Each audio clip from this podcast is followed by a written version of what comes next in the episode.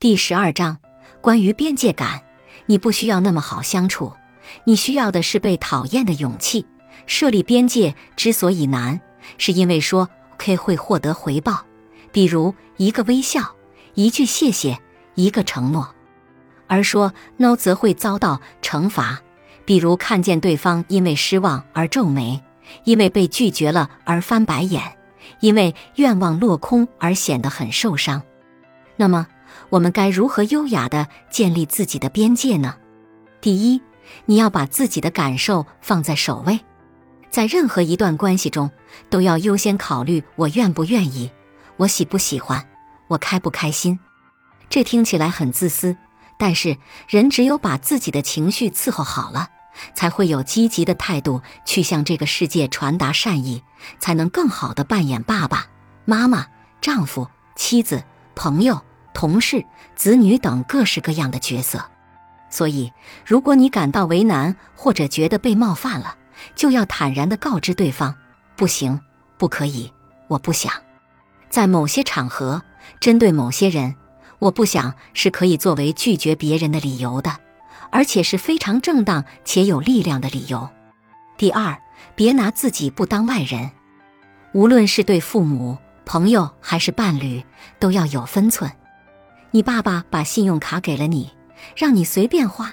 你想买什么东西之前都应该告诉他一声。你妈妈换了个新发型，你觉得不是很好看，但她显然很开心，那么你就不该实话实说。闺蜜跟你吐槽了她的对象，你陪着她听她说就够了。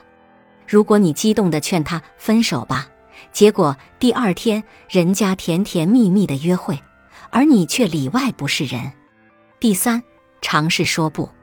不敢正面抗争，不能一下子做到棱角分明，那就一点点地把边界建起来，就像是修筑万里长城。一有机会，你就应该码一块砖头上去。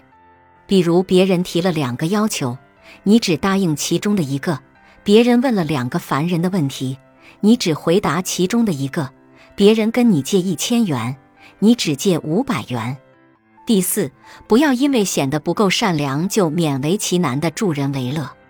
助人需要遵循三大前提：一，帮助别人是你发自内心的，同时是别人明确提出了请求，不要把不被要求的慷慨视为伟大；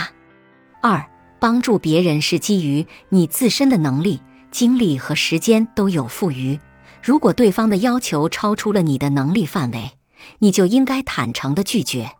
三不能破坏自己的原则，千万不要为了一颗圣母心就盲目的想要普度众生，因为所有的恶果都得由你自行承担。我不是让你不讲人情，也不是教你自私，而是希望你明白，人在得寸进尺这件事上，总是能够超常发挥，所以要保持棱角，要在虎狼之间随意切换。当你能做到毫不犹豫地拒绝别人，却不心生内疚的时候，就是你快意人生的开始。最后望周知：一，我脾气好，不等于我没脾气；二，我脾气不好，不等于我人品有问题；三，我表面上大大咧咧的，不等于我不记仇；四，我有密集恐惧症，不能接近心眼多的人。如果你觉得我在疏远你，你的感觉很对。五，成年人之间该有的默契是，我没说同意，就等于我不同意。